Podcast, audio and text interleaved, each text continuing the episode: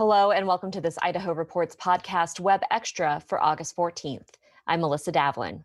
This week, I sat down with Dr. David Pate, retired CEO of St. Luke's and current member of the governor's coronavirus working group, to discuss public policy considerations in the pandemic, public officials who don't believe science, and what concerns him most about the coming months. Thanks so much for joining us today, Dr. Pate. Can you give us some insight into how the coronavirus working group is going so far? Well, I think it's been going uh, very well. Uh, the uh, governor uh, appointed a small number of us uh, to this uh, work group. we've been meeting anywhere, depending on what's going on, anywhere from once a week to twice a week. and of course, a number of times uh, communication behind the scenes. Um, but uh, Director Jeppesen, the director of the Department of Health and uh, Welfare for Idaho, uh, chairs that committee and has just done a great job. Uh, and uh, what I think is is really great about this work group is it has given us the opportunity to get together with some experts and I, I, think that the governor and the director were brave enough to have uh, people like me on the uh, work group that, uh, you know, they know uh, I have lots of questions. Uh, and uh, I think people come to expect that. They know they're not always easy questions. And they know I press them on things, but I think that's a real positive sign that they welcome that. And what it does is it gives us an opportunity to do a couple of things. One is uh, look at uh, what is the state of the state uh, currently. So, w- where are we? What are we seeing? What's happening? Uh, but the best thing, and, and what's the hardest thing when you're in a crisis, is to look ahead uh, because you're so focused on uh, what's going on. And of course, we've seen a lot of consequences of the fact that the federal government has not been looking far enough ahead, and so we're not well prepared. But we have the opportunity in the work group to really look ahead, talk about okay, what kinds of issues are we likely to deal with? I mean, even back in uh, March and April, uh, we were discussing uh, so, uh, what are the things we need to think about as we come up on this fall with uh, flu season, respiratory virus season, schools open? Should schools be open? Should schools be closed? Um, uh, and and are we going to see at that time we were talking about waves? Now we know there aren't waves, and and so it just gives us a lot of opportunity to think ahead, challenge each other, see what are we not thinking about that we need to do and uh, it's really helped us along the way because we've been able to give the governor um, some uh, highlight some things that might otherwise not come to his attention uh, and allow for very rapid action in Idaho. For example, um, I remember the day President Trump uh, first touted hydroxychloroquine on the TV. Uh, and fortunately, we were having a meeting later, and I went into the meeting and I said, "We have got to do something right now w- with the board of pharmacy to uh, uh, prevent this because uh, physicians are going to be under incredible uh, pressure." And so uh, the governor took immediate action, and so it's it's actually been very very positive. There are, of course, a lot of considerations in front of the state as we look at the pandemic. And it's not just public health, right? It's right. education, it is the economy, it's so many different factors. Uh, do you get the sense that the priorities of either the governor or the Department of Health and Welfare have changed over the course of the past five months? You know, I in the coronavirus work group, uh, we have the luxury of really focusing on the public health issues. Uh, uh, the governor has set up other groups, for example, on the economic recovery uh, and, and, and other aspects. Uh, so we can really focus our attention. Uh, you know, the governor has to take all of those things into consideration, which you've just mentioned. And so he gets input from our work group uh, particularly about the pandemic and the public health issues. But you're right, then he has to take that information and balance it with all of these other um, public issues uh, that uh, this entails. When when we're talking about the reopening of schools and reopening the economy and public health, we often see in public discourse that those issues are presented as conflicting. But yeah. in your opinion, do they have to be? Well, I, I think they, I, I don't think they have to be. I don't think they always are. And I, I think sometimes we make them more conflicting than they need to be. So, for example, uh, let's take uh, school opening, uh, a very heated debate. well, uh, first of all, you know what I try to do is I look at well, where, where, what is it that we do agree on? And I think what we agree on is everybody I haven't met somebody that says, Gosh, I just hope we don't have schools open. I hope I can keep my kid at home. I hope I can uh, work from home while I'm trying to take care of my kid and they can pop in on my Zoom meetings and that kind of stuff. It, it, that, that's not what we're hearing. Everybody wants their kids back in school. The what, what I think we've missed about the discussion is what are we going to look short term or are we going to look long term? And what we've seen from other countries that open their school with much lower disease spread than we have in certain parts of Idaho is yeah, you open it, but you close it in a month. Uh, so, is that really what's going to help parents that want their kids in school for us to rush in, open it up, and then let's close the schools down? Or would it be a little better to take uh, some time on the front end, do this right, and hopefully we can keep the schools open. And, and so I, I think a lot of it gets caught up in the narrative. When you talk about doing it right, what does that look like? Well, I, I think, you know, one of the things that strikes me, uh, you know, there's there's been an attack on science and medicine and public health uh, that we've all seen play out. There also seems to be this underlying resistance to history.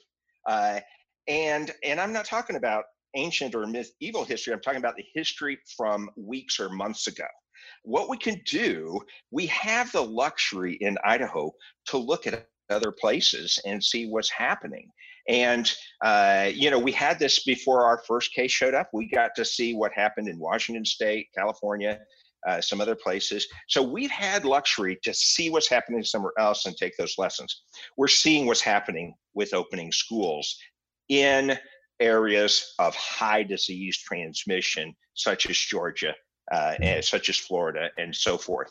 And when I talk about opening it right, uh, what I think is is two things. Number one, and and of course this is going to be different in all different parts of Idaho because there's some parts of Idaho I'm not really concerned about right now. They're doing pretty well. There are others that I'm very concerned about.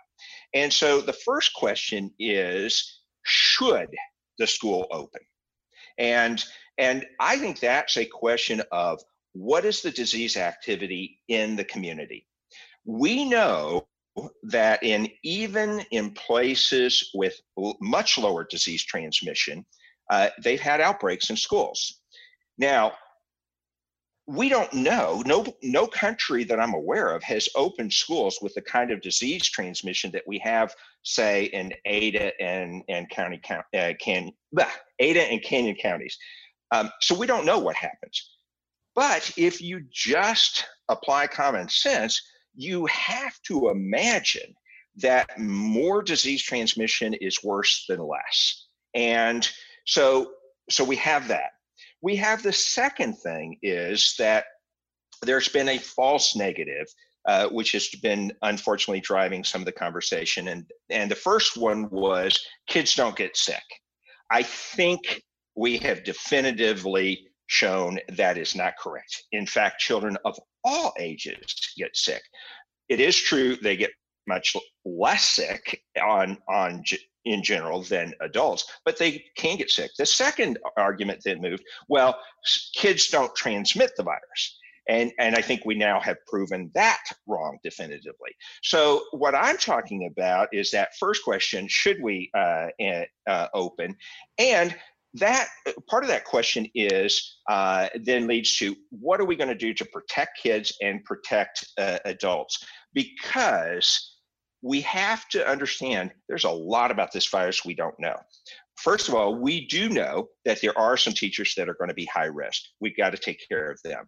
The things that we don't know is what are the long term effects? And we're starting to see some very disturbing information coming back about long term effects of of uh, COVID. And this is different. A lot of people want to compare this to flu. We, we, there are some bad things that can happen to you from flu, but they don't typically happen months after you've recovered uh, from the flu. That's what we're starting to see with COVID, and we don't know the scope, and we don't know what the implications are going to be. So first question should you open and then the second question is can you safely open and the can you safely open is related to do you have a very comprehensive, well thought out operational plan? Because what we're seeing across the country, kids are showing up to school day one infected. So, what are you going to do? Who's going to get quarantined? Who you know what do you do uh, uh, for do you shut down the school? Do you shut down a classroom? Do you quarantine their teacher? I mean there's a million questions to, to answer and and the question is have they gone through methodically all the different things about the school and do they have a good operational plan?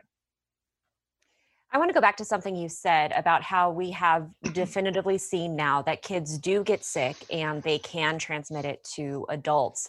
Not everybody believes the science behind that. And I'm including in that group uh, people who sit on some public health boards around the state and not just Southwest Public Health District, although they've gotten the most media attention lately.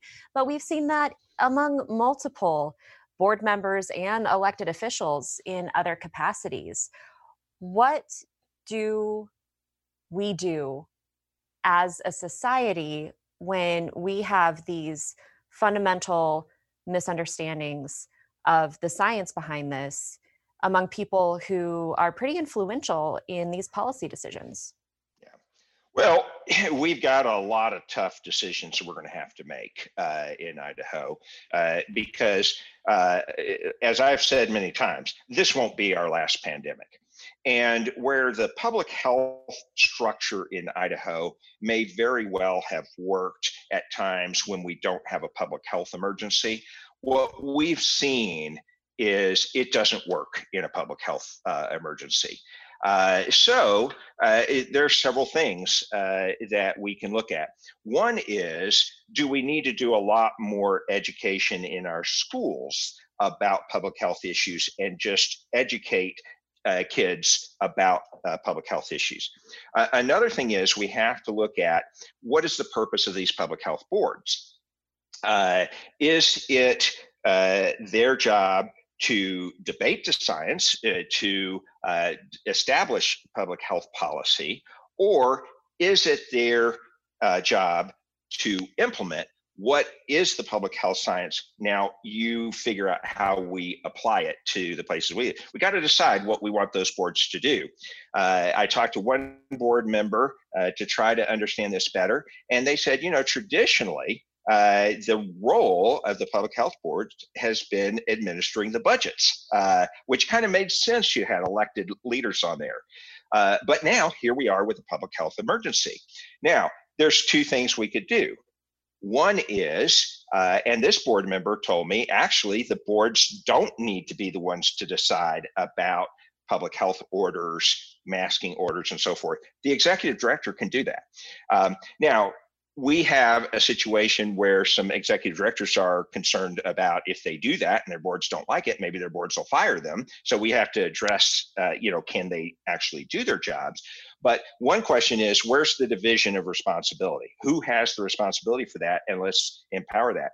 If it is going to be the board, and we are going to look to them to apply public health, then I think we have to relook at how those uh, boards are made up. It doesn't make sense to ha- put somebody in charge of the public health of a district who doesn't believe in public health measures. Uh, it's fine that they don't believe in it, but don't be making decisions for large groups of patients or uh, people if you don't uh, believe in it.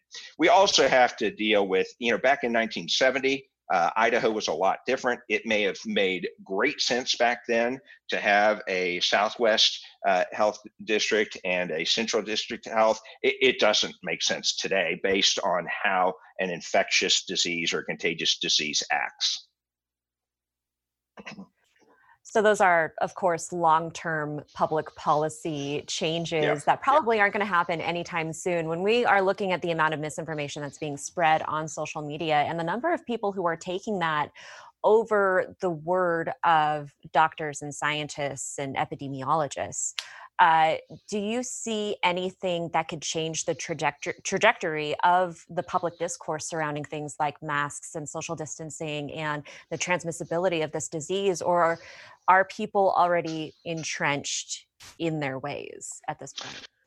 You know, I, do think that the American public can change, and, and they've shown they've changed even during the course of this pandemic. If you looked at uh, uh, surveying people back in April about masks and surveying them about masks today, there's a lot of increased acceptance and trust in wearing masks today.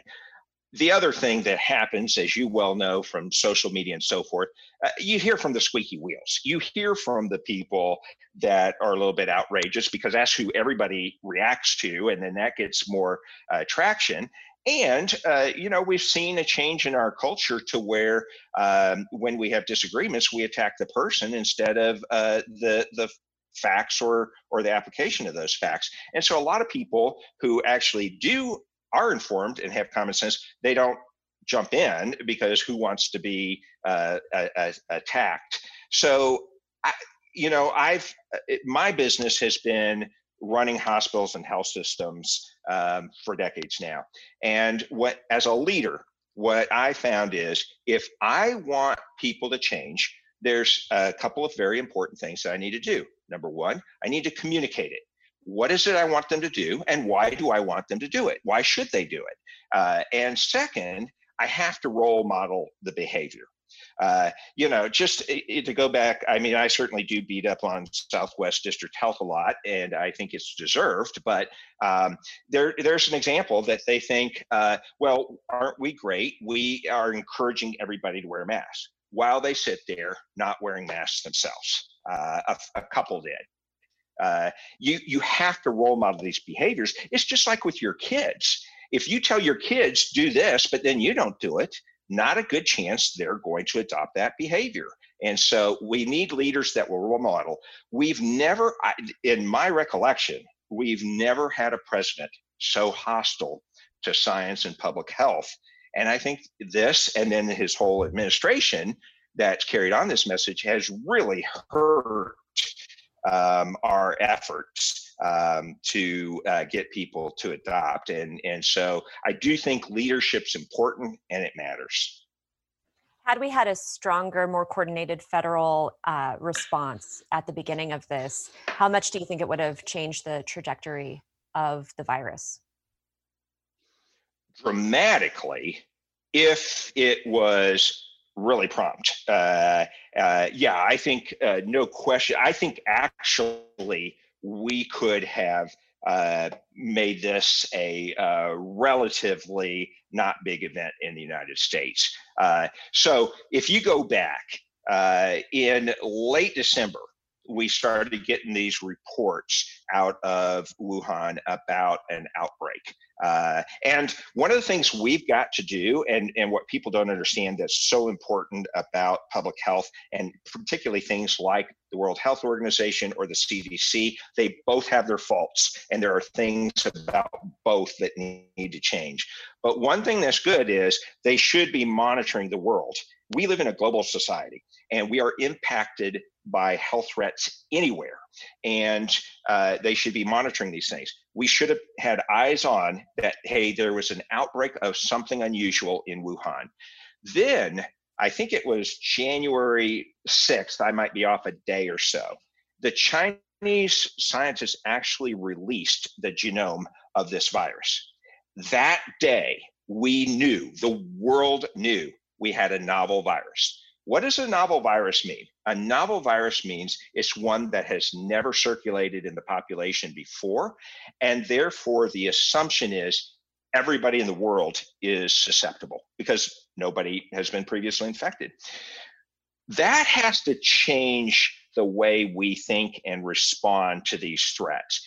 Anytime you tell the president of the United States or any world leader that there is an outbreak with a novel organism, organism somewhere in the world, then our global agreement should be shut that place down.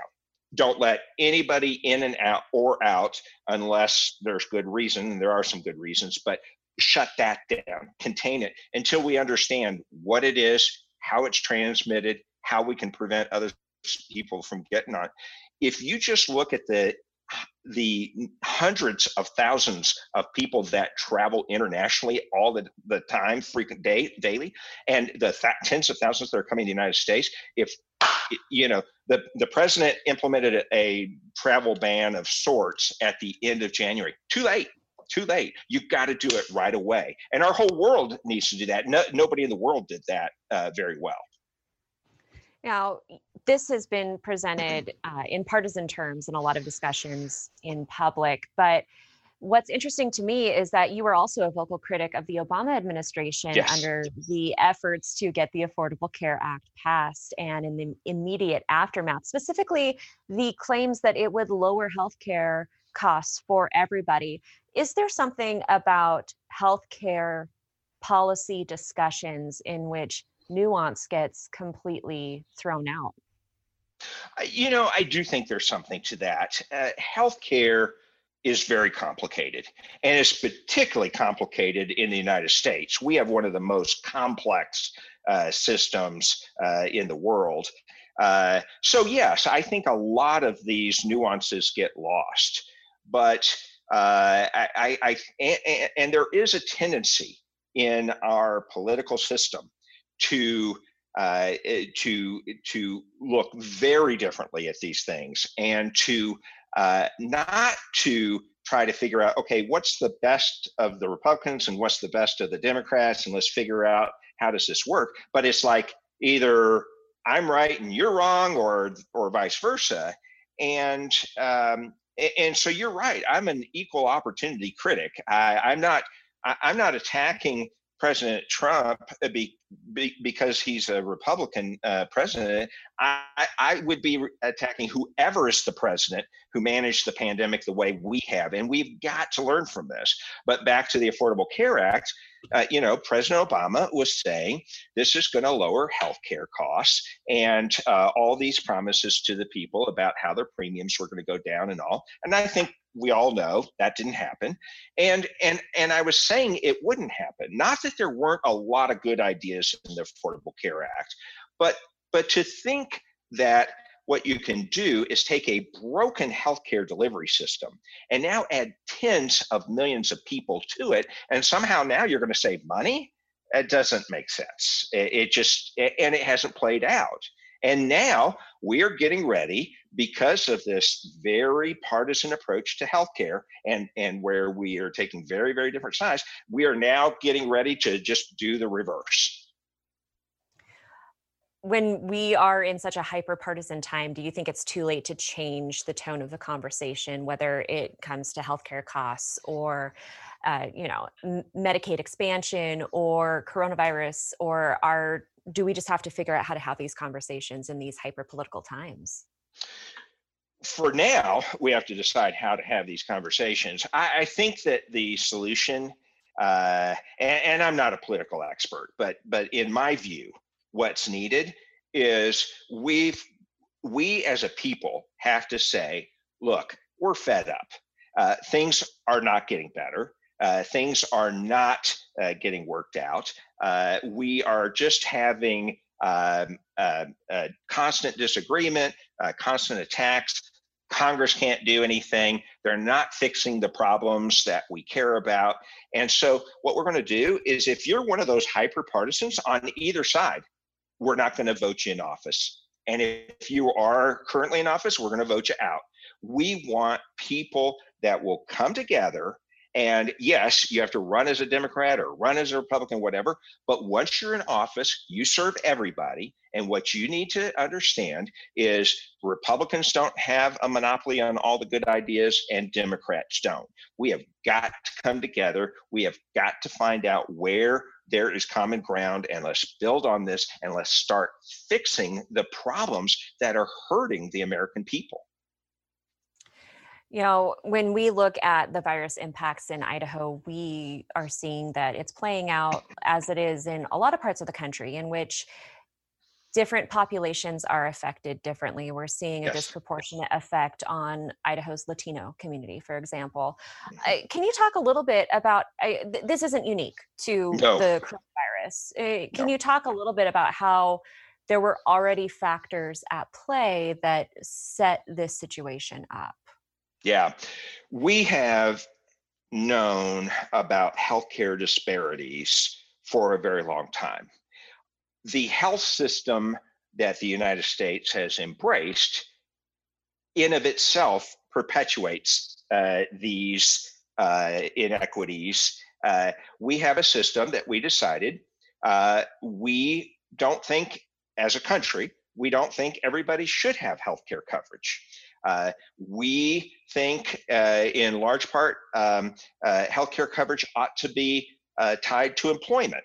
Uh, we don't require employers to offer healthcare in all situations, and I'm talking about historically. Uh, and so, so we have a system where there are the haves and the have-nots in our country, and you have a situation with minorities uh, that they typically face a, a number of issues. Uh, they may be lower income. That means they may not be able to afford medications and all.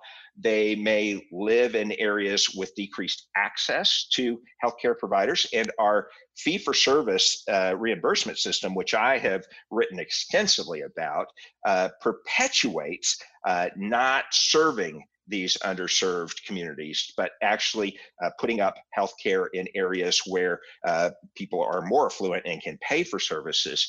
And so um, we have people that have lower education and may not understand um, how to best uh, improve their health. We have situation uh, where we have people in jobs that may put themselves at risk, like you tend to have more of the minorities and lower income in these meat packing plants and other things where we're, we're spreading disease. Uh, and we have higher uh, incidences of, of crime. We have higher incidences of a lot of chronic diseases uh, like high blood pressure. Uh, and what, what you can look at is the end effects of high blood pressure. If you're insured and more well to do, typically you are more likely to have your blood pressure under control if you're not insured, you're you're lower income, you're typically more likely not to have your blood pressure controlled. And guess what? If your blood pressure is not controlled, then we see increased strokes, increased kidney failure, increased heart disease, and these are exactly what we see in these disadvantaged communities. And to be clear, this uh, the social determinants that we're talking about with healthcare don't just affect Latinos or mm-hmm. American mm. Indians. They also affect white people with yes. lower education. You see those same things where yes. there are uh, higher incidence of uh, chronic disease and low education and lower income. Um, and, and that kind of plays into this discussion that rural Idaho is absolutely not immune to coronavirus effects. No, they're not. And uh, I, I, mentioned before, uh, we're not learning from history. Uh, we should see this coming. And let me just tell everybody in, in rural Idaho that hasn't been seeing the coronavirus, you're next. Okay. So let's let's look at how this started. A communicable disease is very much more likely to manifest itself and be uh, out of control in a metropolitan area with high living density, mass transportation, uh, a lot of crowding, those kind of things. That's going to promote a, um, a infectious disease, and that's what we saw early on. And then you saw things like you saw the state of Florida, and they were saying, ah, see, we're we have escaped this when New York was having it, and now look, they're the hot spot. And um, Louisiana early on uh, had a, a, big outbreak from uh, Mardi Gras. Uh, now uh, they got it under control. Now they've uh, blossom back up again in cases. And guess where it's hit in Louisiana? The rural areas. So there is no one that is completely safe from this virus. It is going to start in the highest population centers, but it's going to move everywhere else. You know, just to wrap up this conversation, when you look ahead over the next six months, what are you most afraid of? Right now, I'm most afraid of schools. Uh, you know, so I, I, think we have to be very, very careful and cautious. Um, uh, coming up uh, after opening of schools, the next thing I'm most afraid of is flu and cold season. Uh, now, what we do is we watch the southern hemisphere to see what's happening because they have their flu season before we do and it's often a good predictor for us of what we're going to see. They actually had a very mild flu season for several reasons. One is uh, a lot of countries in the southern hemisphere reported uh, people getting flu vaccine was up uh, 25 40 percent and so more people got vaccinated than usual I hope we'll see that here. I hope people will go uh, and get their flu shots. But of course, you and I know there's a lot of resistance to vaccines. But getting a flu shot will be hugely helpful to everybody. Second, uh, there does seem to be a pretty good match between the flu vaccine and the circulating strands. And then the third thing was the flu season for the Southern Hemisphere came right on top of their big surge in cases. So they were already doing the things to protect themselves, staying at home when they could, avoiding large gatherings, wearing masks, etc. So what we found, and actually a bit surprisingly, because we weren't sure this would happen for influenzas, there's some important differences, but actually what happened is it seemed to decrease the transmission of quite a few number of uh, contagious illnesses. They had less strep throat, they had less influenza, a lot of things. So the difference for us is uh, we've had this lag time. And with it, people have grown tired. Uh, they don't want to isolate. They want to get back in groups. They don't want to wear masks. So I don't know that we're going to have the same good experience with flu that the Southern Hemisphere did. I hope so. I want people to take this seriously and get ready. What I'm worried about if they don't is uh, Melissa, you're a mom. Uh, a year ago, uh, it, although I'm not sure your child's over a year, but uh, and certainly not school year. But a year ago, if you if your kid was sick, had the sniffles, a cough, you kept your kid home for a couple of days. They got better, and then you sent them back to school. That's not what's going to happen this year. Every kid that gets the cough, sniffles, sore throat, fever, uh, every parent's going to be where my kid's got COVID and it's going to be a big, big rush on the healthcare providers. And I don't think we're prepared for that rush. And then we're already having problems with testing. This is going to aggravate that. And I think we're going to have real problems with not being able to get timely tests. And that's going to be really challenging for everybody. So that's my uh, my my next fear. Well, Dr. David Pate, thank you so much for your insights. We appreciate it. My pleasure. Thanks for listening. Make sure you subscribe to the Idaho Reports podcast on your favorite podcast player.